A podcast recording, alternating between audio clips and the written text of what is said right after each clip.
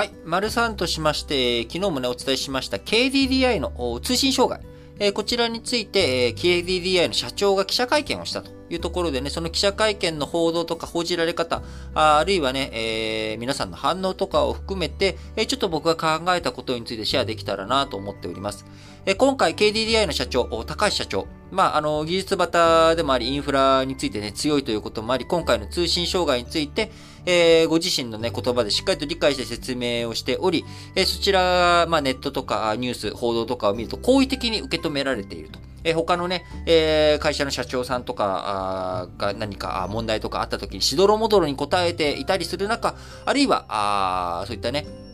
あの、記者会見のマネジメントをするところが、やったりとかする中、自分の言葉でしっかり語れていて素晴らしいみたいな、まあ、こういった論調があるんですが、僕はそれに対してね、非常に、えー、不安を感じる人間です。何を不安に感じるかというと、あのー、プレゼンのうまさとかね、説明のうまさというもの、こちらに僕らはあ騙されるべきじゃないということがまず一つあります。えー、別に、あの、高い社長が、あダメだということを言うつもりは全くなくて、プレゼンがうまいとか、あ喋りがうまい、えー、そちらのイメージで、えー、判断するっていうことになっていないかということを注意しなきゃいけないと思うんですよね。あの、今、えー、岸田文雄首相、成果、いろんなね、参議院選挙の前に、成果が何があったんだと。えー、よく菅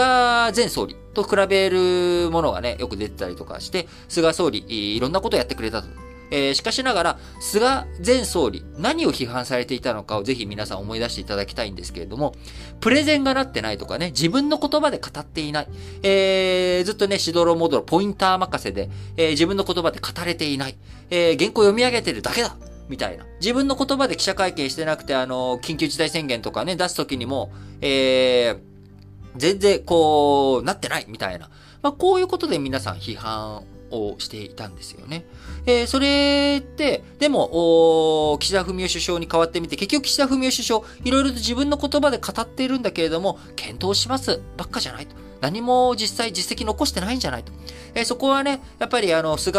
前総理、安倍、えー、元総理との太い、太いパイプ、えー、もともと政権を担っていた側、あそちらからのね、登板ということもあって、速やかにいろんな実行がすることができたと。ただ、もともと裏方気味、官房長官という立場であったということで、えー、安倍総理をね、支えていた立場ということもあって、えー、前面に自分が出て言葉で喋るというところについては、え苦手な部分があったんじゃないのかなというふうに推量しております。えそう考えてたときにですね、やはり、あの、プレゼンというものが上手とかね、えー、そこの印象だけで、えー、僕ら判断しがちになっちゃうんですけれども、本当にそれでいいのかなっていうところ、それはね、やっぱりポイントとして、え見ていかなきゃいけない部分だなと思っています。え繰り返しになりますけど、KDDI の社長を、今回の社長が、なってないっていうことを言うつもりはありません。プレゼンが上手いだけの野郎だっていうことを言いたいのではなくて、あのー、他の、そのプレゼンが下手くそな人たちを、えー、ダメだというふうに断じるようにはしてはいけない。それはただ、プレゼンが下手だっていうね、あの、説明能力が低いっていう、そこの一点だけを、えー、否定すればいいと思うんです。もちろん、えー、総理大臣だろうが社長だろうが、プレゼン能力高いに越したことはありません。しかしながら、プレゼン能力に騙されてはいけない。えー、ということをね、えー、そのプレゼン能力だけで全てを判断してはいけないということ。えー、これは一つ強く強調しておきたいポイントです。えー、そして2点目。2点目は、その分野に詳しいということが本当に必要な能力なのかどうかなんですよね。あの、KDDI の社長としてインフラ出身で、もともとね、バックグラウンドがインフラ出身で、えー、高橋、えー、社長、えー、その力があって説明非常に速やかにできるということ、えー、それ自体は何ら問題あることではありません。しかしながら、ここで僕が強調しておきたいのは、えー、かつて、えー、フォード、えー、T 型フォードのね、フォード社長、えー、もう今から100年以上前、えー、になるのかな？あの、フォード社長がですね、社長は何もやっていないということで、えー、訴訟になったことがあるんですね。で、その時に、まあ、相手方の弁護士から、あなた一体何してるんですか？何をしてるんですか？みたいなことを言われて、何も答えられなかった。で、最後に、再び、その弁護、相手方の方からね、えー、じゃああなたは一体何を知ってるんですか？と、えー、言われた時に、フォード社長はこう答えた、こう答えたんですね。私は財務の問題だったら、財務、そのね、CFO、当時 CFO という言葉はなかったと思うんですけれども、えー、CFO に相当する財務の担当者は誰々だということを知っている。えー、購買だったら購買担当者が誰か分かっている。えー、その会社において誰がどういうふうな数字を知っているのかということをきっちり分かっているということ。それが、その上で私は、えー、その説明を受けて判断をするというのが私の役割であると。えー、そういうことを語ってるんですよね。説明能力とか僕は